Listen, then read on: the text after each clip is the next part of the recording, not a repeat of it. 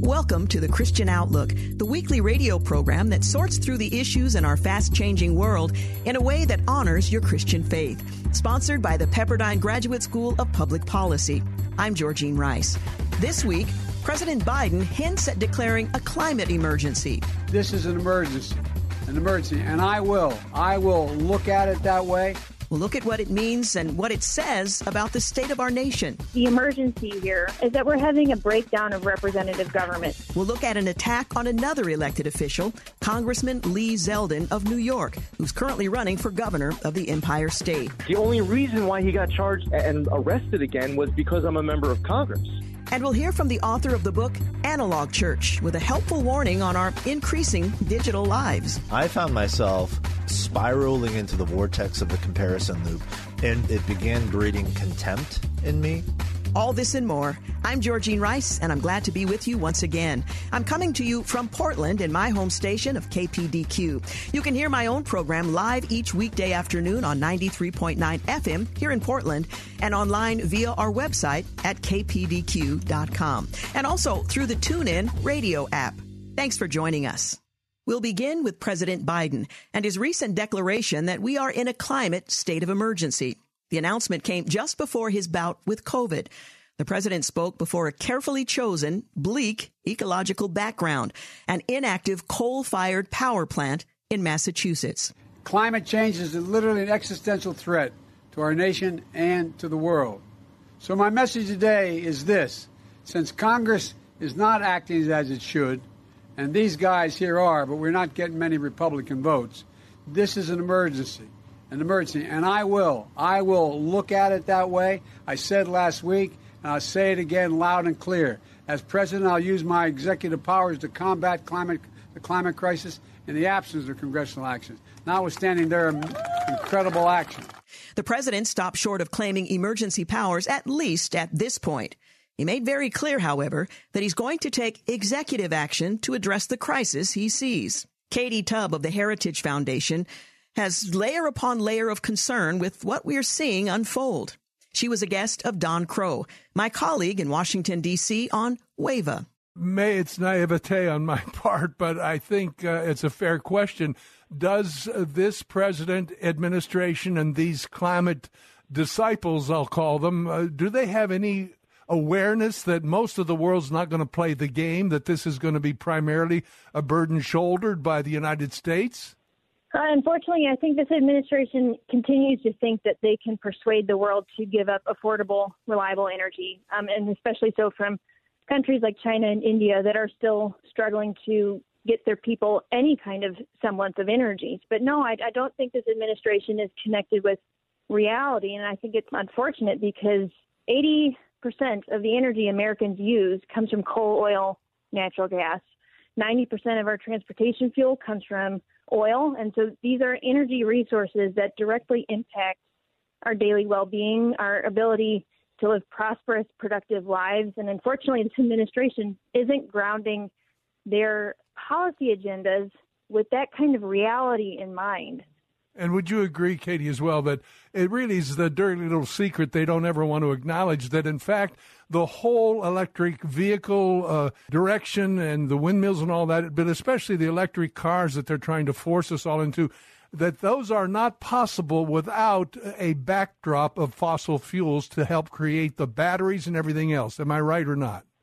You're right. Uh, you need fossil fuels not only to create them, but to be the backstop when wind and solar don't work. And when you plug something into the wall, like an electric vehicle, a lot of the times what you're using is coal and natural gas power. Uh, early in your column, you also noted that the president, I'm quoting, stopped short of invoking national emergency powers to achieve his climate agenda as rumored, while promising more regulatory and executive actions to come. Uh, what are some of the most serious and disconcerting implications should he invoke national emergency powers to get where he is so determined to go? What would that look like if he were to uh, take that step?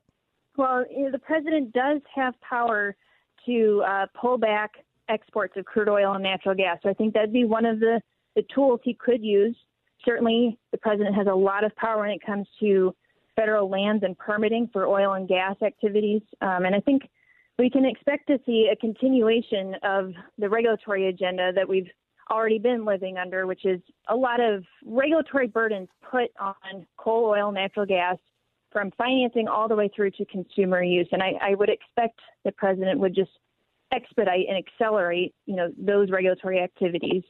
You also wrote, Katie, that whether to appease activists who want more or to lay the groundwork for future action, Biden also used the occasion to make the case as to why he's entitled to act unilaterally without Congress. Uh, take us into that claim and some others that are part of his grandiose plan. Well, President Biden, I think, used a lot of inflationary language to drum up um, alarm about climate. And I think, you know, certainly there's a lot of disagreement in our country and around the world about climate and the nature and pace of warming. Uh, but President Biden, I think, used stats and quotes tend more towards the top line op ed form of alarmism that I don't think is helpful for the conversation.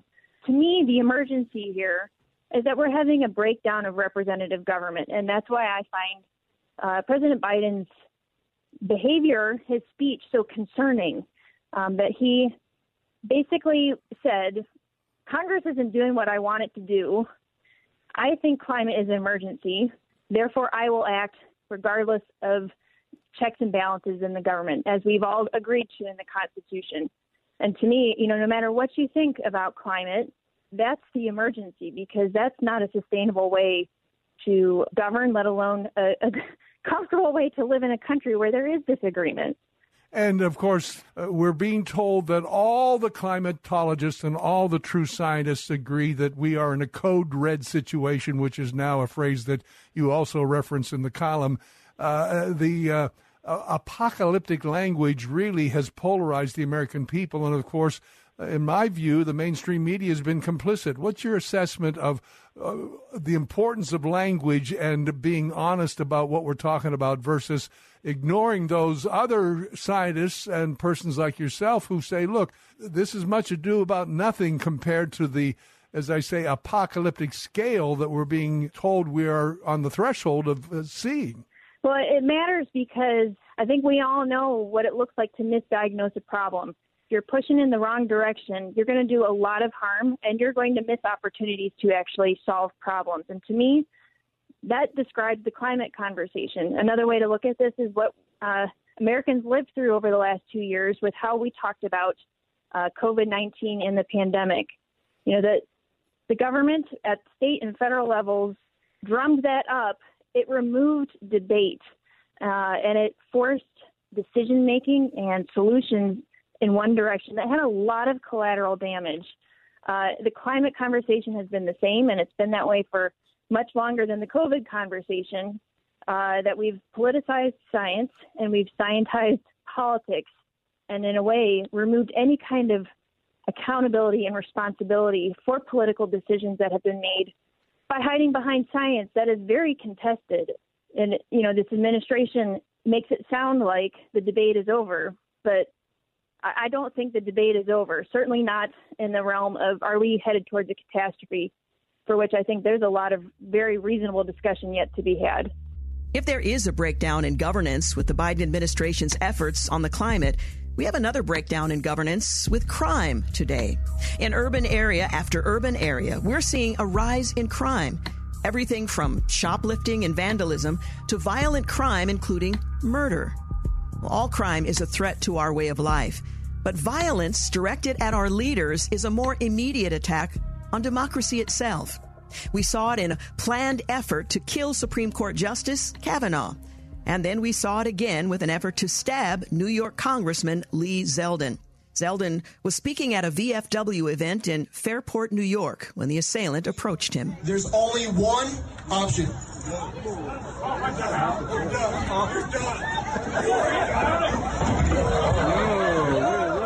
The congressman and gubernatorial candidate was a guest of Kevin McCullough on AM 570 The Mission in New York City the minute that this happened, uh, I could not help but understand the irony that there you are talking about bail reform and the out of control crime in New York State.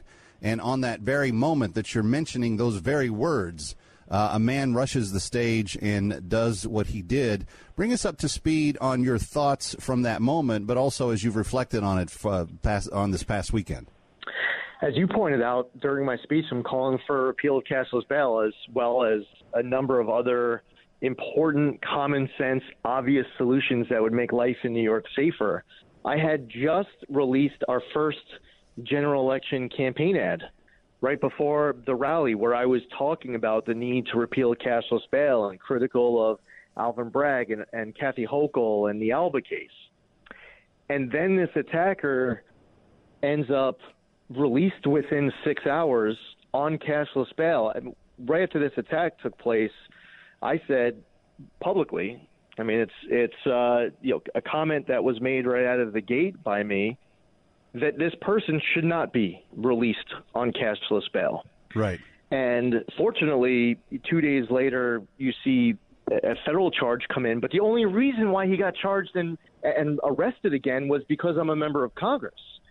And if I wasn't a member of Congress, then there would be no federal charge. And the federal charge is a more serious charge than what was charged at the state local level.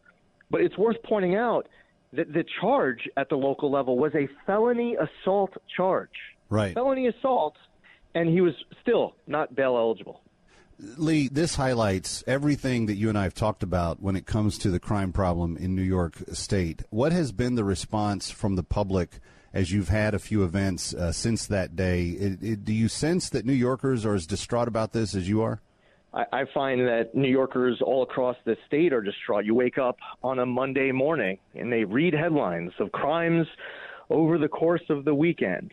And the average New Yorker is aware of why this is happening. This isn't some great mystery. They're also aware of exactly what needs to be done to fix it, which Right. makes them even more frustrated that this current alignment of one party Democrat rule with pro criminal policies that are getting advanced and more pro criminal policies that they want to get done in January if they can keep their power up in Albany. And I find that New Yorkers, if they're riding the New York City subway, they have to hold onto a pole or a, a gate at the stairs because they're afraid of getting pushed into oncoming traffic.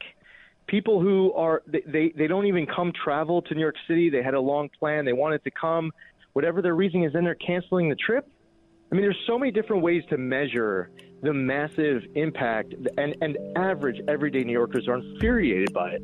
Coming up, the author of the book Analog Church, with a helpful warning on our increasingly digital lives. I found myself spiraling into the vortex of the comparison loop, and it began breeding contempt in me. The Christian Outlook returns in a moment. As the Pepperdine Graduate School of Public Policy enters our 25th anniversary year, we've remained committed to a single truth of world history that ideas have consequences. To understand these ideas and their impact on today's politics and to test them quantitatively requires the unique curriculum we offer on our Malibu, California campus. Apply now for fall classes at pepperdine.edu slash SPP. That's pepperdine.edu slash SPP. Welcome back to the Christian Outlook. I'm Georgene Rice. Today we are bound and beholden to our digital devices. We carry them pretty much everywhere. We're checking them, at least too many of us, all the time. And we're using the social media apps on these devices to stay, well, connected to friends and family in our lives. The trend started well before the pandemic, but the pandemic made matters worse. We were at home, on our screens. Then we take a break from our work related screens to place ourselves in front of other screens of one sort or another. With the title of his new book, Pastor Jay Kim is calling us back to analog church why we need real people, places, and things in the digital age. Jay Kim is a pastor in California's Silicon Valley. He joined Brian Frohn and Steven Coble on The Common Good on AM 1160, Hope for Your Life in Chicago. Why'd you write this book?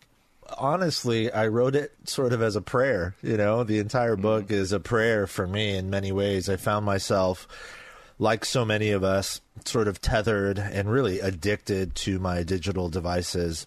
Really, I found myself sort of being formed in a particular way because of my mm-hmm. digital proclivities and addictions.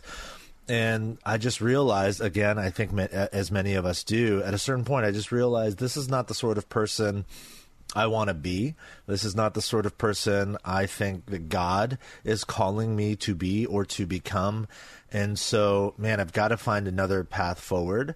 You know, as I read Paul's words in his letter to the Galatians in chapter 5, this really well known, famous passage uh, about the fruit of the Spirit. As I pondered those words, I realized the attributes or the characteristics of the fruit of the Spirit they actually are in many ways the antidote to so much of what is happening in me because of uh, my engagement uh, with you know social media in particular, but just digital realities generally speaking. So uh, I wrote the book. It's it's not like uh, you know some sort of thesis against all things digital. That's kind of a misunderstanding sure. people have about me sometimes. But no, I have a, a deep appreciation for digital technology. I just think we have to be mindful of the ways that they are forming us, and then be intentional about redirecting our lives in such a way that God, by His Spirit, can form us into the people He's called us to be. So uh, there you go. That's why I wrote the book. Jay, my, my wife and I often have this conversation pr- pretty much centered around social media and I think for her is looking at moms in their best mm. life and you know the things that they present yeah. and then her comparing and contrasting herself to them and and then like you know you get up on Sunday as a preacher and there's a construct that you're trying to dismantle and people sometimes aren't even aware of how it got there. And, and, and I think that what you're talking about us being formed by social media in in what ways like what's some practical advice you would give to somebody who feels that uh, compelled? Like man I, I just i'm scrolling and i just find myself back sucked into this uh, instagram world and comparing and contrasting myself to other people yeah, what a great question. I'm with you. I like I could totally relate, you know, to to your wife's experience. For me, what I felt was uh, the comparison loop, and it is a loop. It's just never ending. Mm-hmm. We compare as quickly as our thumbs can scroll. I found myself spiraling into the vortex of the comparison loop. And dangerously, what it began doing in me is it began breeding contempt in me. Like I started mm-hmm. feeling contempt toward people not because of anything they had actually done to me, but because of uh, what I was projecting on them based on the sort of glossy, filtered images of their very well curated social media lives. And the hypocrisy in it was I was doing the same exact thing, you know, trying to put up this sort of glossed up version of my life on Instagram or or some brilliant thought I think I have on Twitter, hoping for um, the sort of confirmation or affirmation that comes with the little hearts, you know, that and the likes yes. and the retweets and all of that. So comparison led to contempt, and then I found myself just deep, deep in what I would call self-centric despair. I just found myself sort of at the end of myself, looking for meaning and purpose and significance in a place that really doesn't offer that. You know, Mm. It offers a sort of, of a, a, thinly veiled version of that, but but you unpack it and you realize the little dopamine hits you get when somebody presses the like button or retweets or reshares, it's gone as instantly as it comes. You know, so mm in terms of practically, you know, if that is true, then I think again, I'm not arguing for throwing away digital devices uh, or completely shutting down digital technology or social media. Although, if that's what you're called to do, I think that's actually quite wonderful. What I am saying is that I think we have to put these things in their rightful place. You know, what, where we spend our time, uh, what we give our energy and our resources to, what consumes our thoughts. You know, that's the stuff we worship right? Mm-hmm. You know, we look back on the story of the Exodus and the Israelites creating this golden calf out, out of golden earrings, and we think, man, how could they have possibly have done that? You know, it's like so archaic, so barbaric, how dumb of them. But the reality is, we do that all the time. We craft and manufacture idols all the time. They just look differently in our day and age. And to break out of that rhythm, that tendency, we have to be really intentional. So, practically, I would say, I think practicing digital Sabbaths is really important. You know, Andy Crouch in his book, uh, The TechWise Family, suggests, you know, one hour a day one day a week, one week a year? You know, is there one hour a day, and then is there one day a week, and then is there one week a year where you can completely shut off and be completely disconnected from social media, and email, and text, and digital uh, devices altogether? There's lots of other things, but that's one practical suggestion I would make. I practice that in my life and it's been transformative. I don't have any notifications on my phone. So if you like something on my social media, I don't know about it until I open social media. I also don't have social media on my phone. So those are a few suggestions I would have. They're really, it's not easy, but um, it, it can be transformative. Last question. Let me ask you an important one. I've got teenagers in my house 18, 14, and 13. So we're in the midst of this the Snapchats yeah. and the Instagrams and this and that.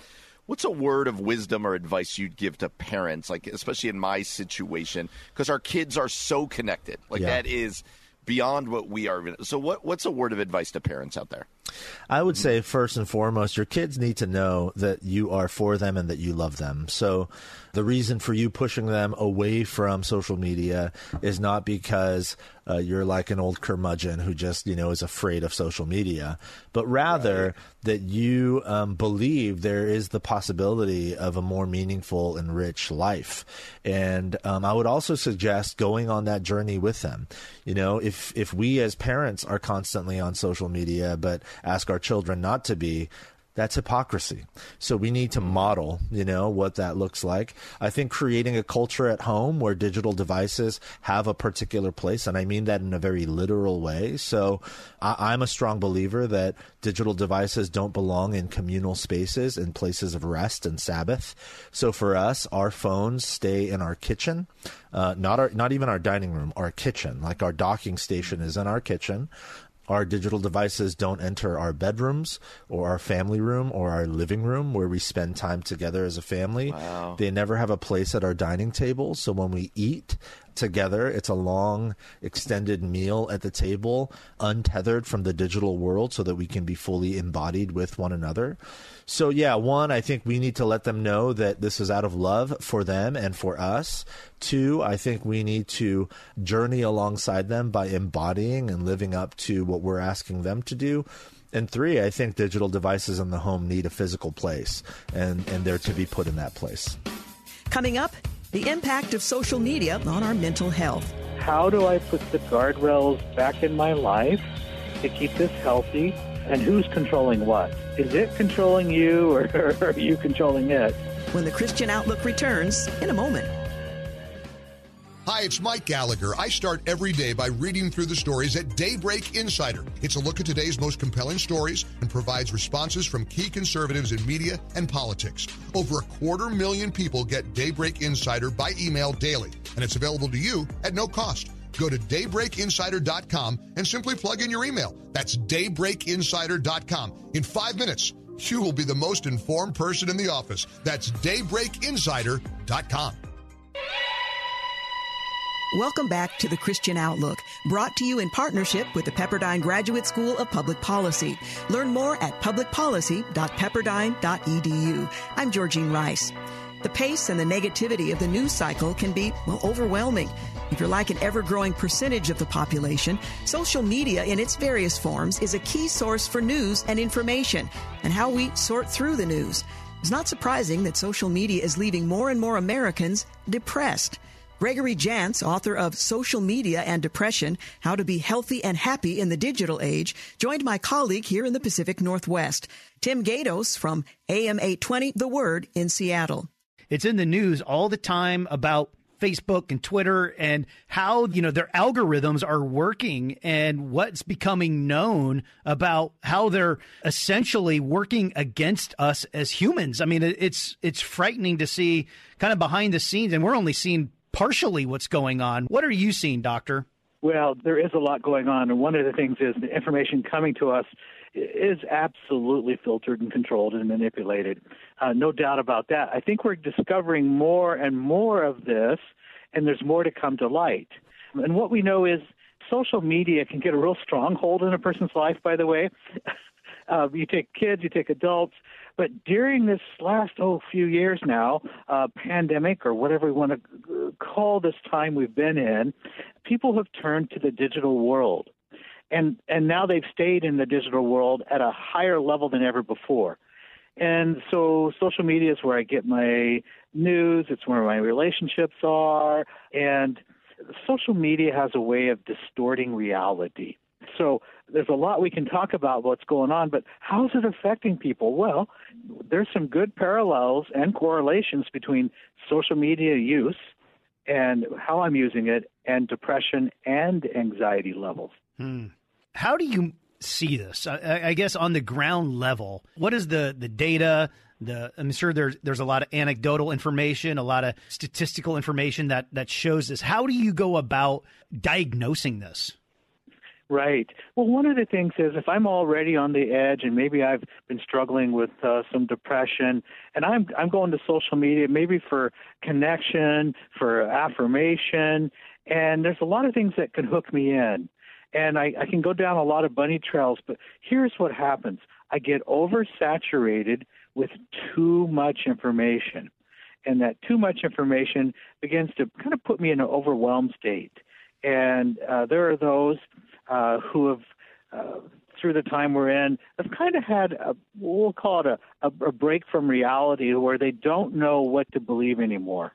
And that's what's happening. Uh, there's a lot of confusion, uh, and we know that um, there are some good studies, by the way, about depression and social media use. Mm. What we know is the more you're isolated to social media, the more, if you have a tendency already to struggle with some depression, the more that goes up. Doctor, I wanted to ask, what do you do at the center when it comes to this whole concept of the digital side of things, the devices that are brought in by clients, and how does this work practically at the center? Oh, sure. Good question, Tim. This is very interesting for us to deal with we don't want people to be distracted from the work they need to be doing while they're with us. So we're a place where people come for depression, anxiety, maybe addiction, and they're with us for a while. So they're staying here.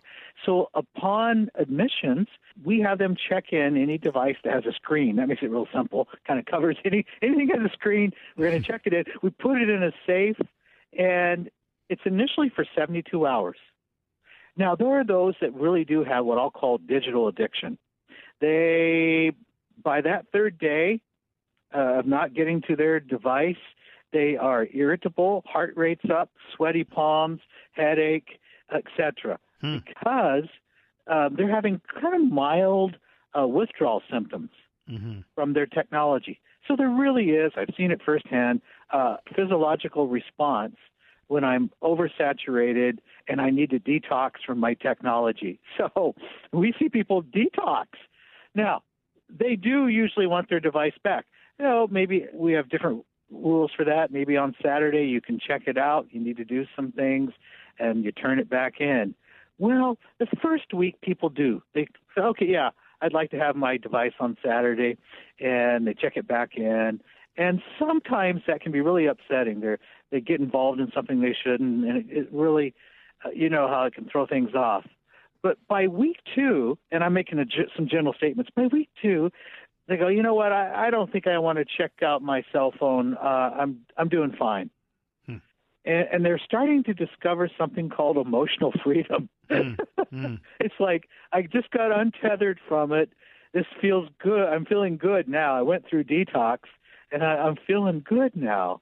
And really, is when I have a real because we all have a relationship with technology. How do I put the guardrails back in my life to keep this healthy? Uh, and who's controlling what? Is it controlling you, or are you controlling it? Coming up, anger in our nation.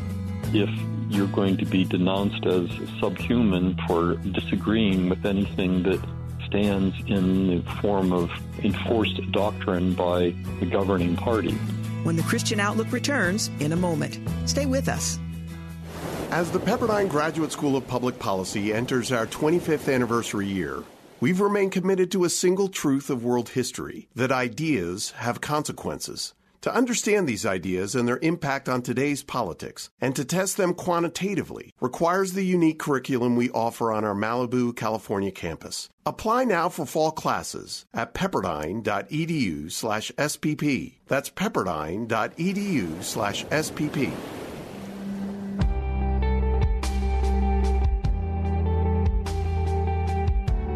Welcome back to the Christian Outlook. I'm Georgene Rice.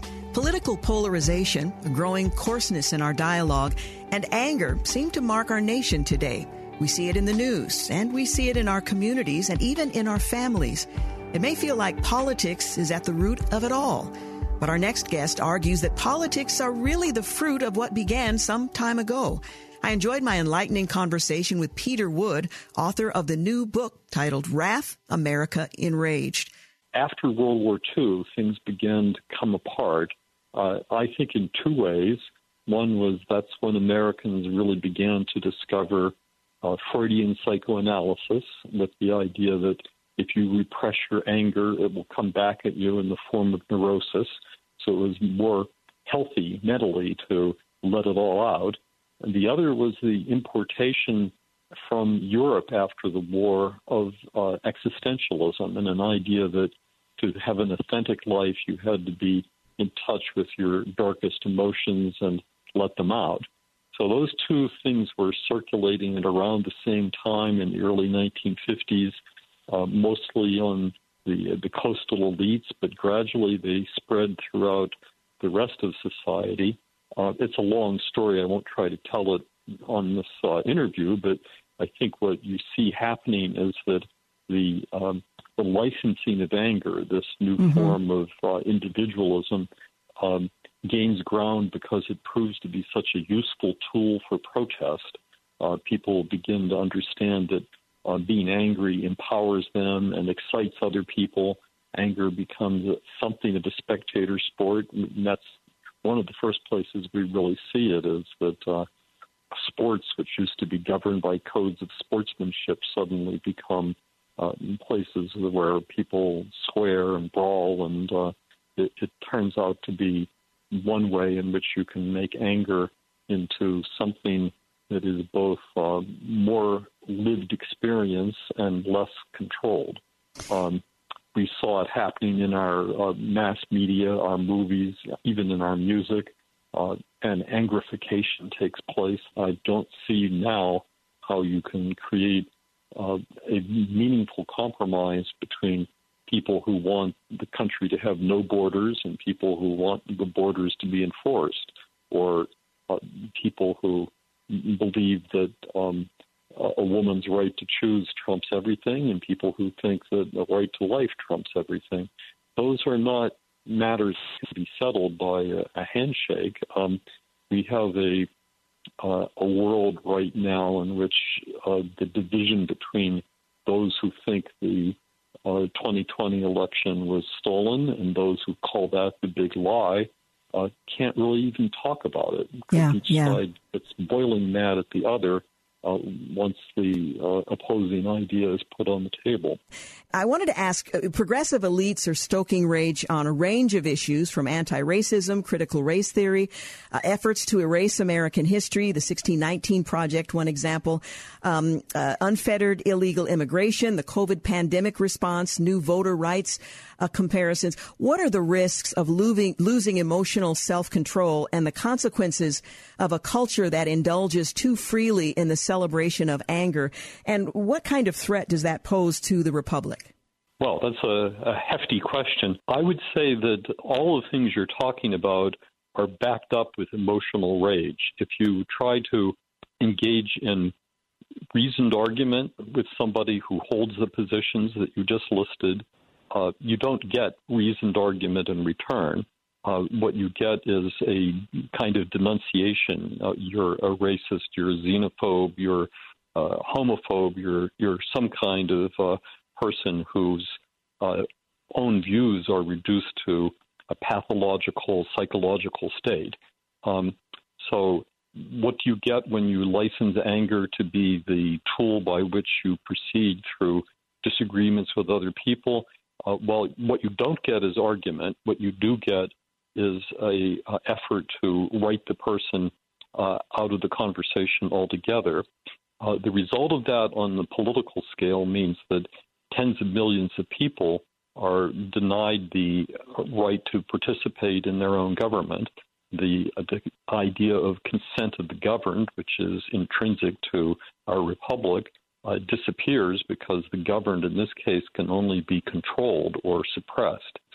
Um, now, we're talking about, about a big range of issues. Each of those things is sort of compacted into a, an ideology in which the uh, view is that social justice, or so called social justice, lies on one side, and on the other side, there only uh, is this uh, category of uh, the ignorant, the uh, deplorable, uh, those who gravitate towards uh, fascist dictatorship.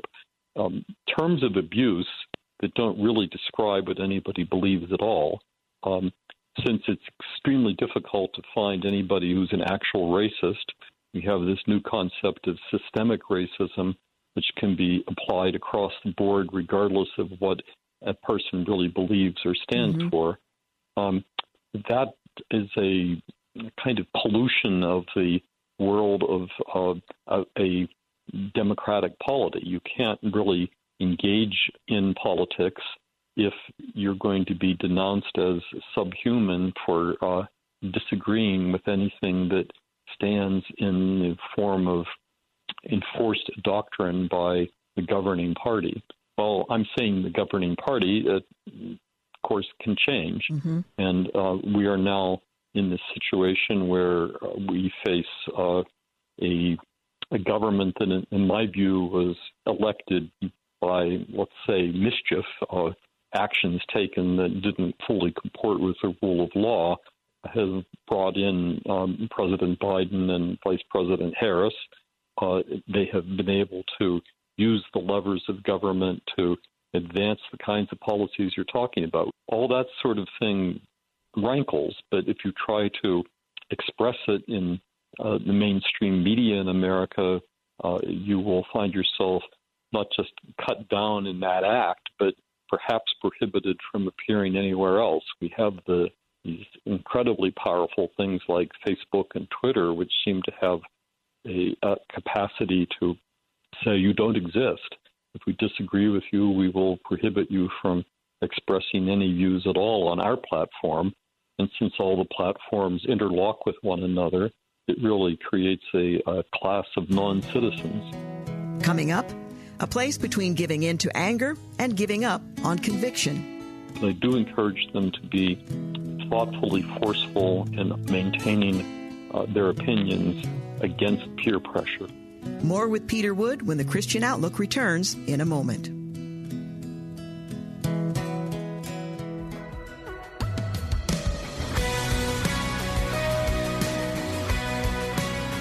Welcome back to the Christian Outlook. I'm Georgene Rice. When we hear of a scholar writing on the negative impact of anger on the nation, we might conclude that we need to back down, so to speak, in our convictions, to go silent on what we really believe. However, Peter Wood argues that you can engage the angry without responding in anger. Let's listen to a few more minutes with Peter Wood, author of Wrath America Enraged. What encouragement can you give our listeners as our time is ticking away um, who recognize and will immediately recognize what you write about in the book, but want to, to do something different, to be constructive, to perhaps move the republic in a direction that's more uh, more constructive and favorable to a future? Well, I took heart from the uh, school board elections and state elections that occurred this month, especially in Virginia, but also in New Jersey, here where I am in New York, where there was a real sign that uh, the public is sufficiently fed up to push back against this. That's one thing. When I see people resisting, as in uh, air traffic controllers or airline pilots, or in, and again in New York, uh, it's been nurses and doctors and uh, firefighters and policemen who have uh, put some brakes on this. Whatever we do for a living, we have some opportunity to exert ourselves beyond just our individual choices and to influence other people. Maybe the hardest thing of all to do is, is to bring this into um, your actual community, your friends, mm-hmm. uh, relations, uh, people that you go to church with. Um, I'm in the midst of that now, and I, I live in a, a deep uh, blue part of uh, New York City. I'm on Upper West Side. I am surrounded by people who uh, strongly disagree with my every opinion. Um, and yet I try to pick my way through that by showing people that uh, I can disagree with them without becoming a monster. Um, but I don't want to give up my right to dissent. And I think that that's a hard choice that we each have to make individually about where you're going to dissent and how you're going to do it. Um, and sometimes the results are just not very nice. You, you lose friends, or in, in one of my cases, a community a group at church just broke up uh, because people couldn't stand uh, knowing, just knowing, not even expressing that others held different views. Mm. I think it's important that that kind of thing actually happen, that you don't live in fear of it happening to the point where you begin to compromise away your right to self expression. Yeah. Um, I don't encourage people to be antagonistic, but I do encourage them to be um, thoughtfully forceful in maintaining uh, their opinions against peer pressure. Thank you for joining us for the Christian Outlook. There's more to my conversation with Peter Wood, and you can hear the full interview at ChristianOutlook.com. While you're at our site, remember to subscribe to our podcast. Thanks for joining us today. Our program has been brought to you in part through our partnership with the Pepperdine Graduate School of Public Policy. For executive producer Russell Shubin and producers Charlie Richards, David Pouchon, Mike Cook, Alex Perez, and James Blend, I'm Georgene Rice. Join us again next time for the Christian Outlook.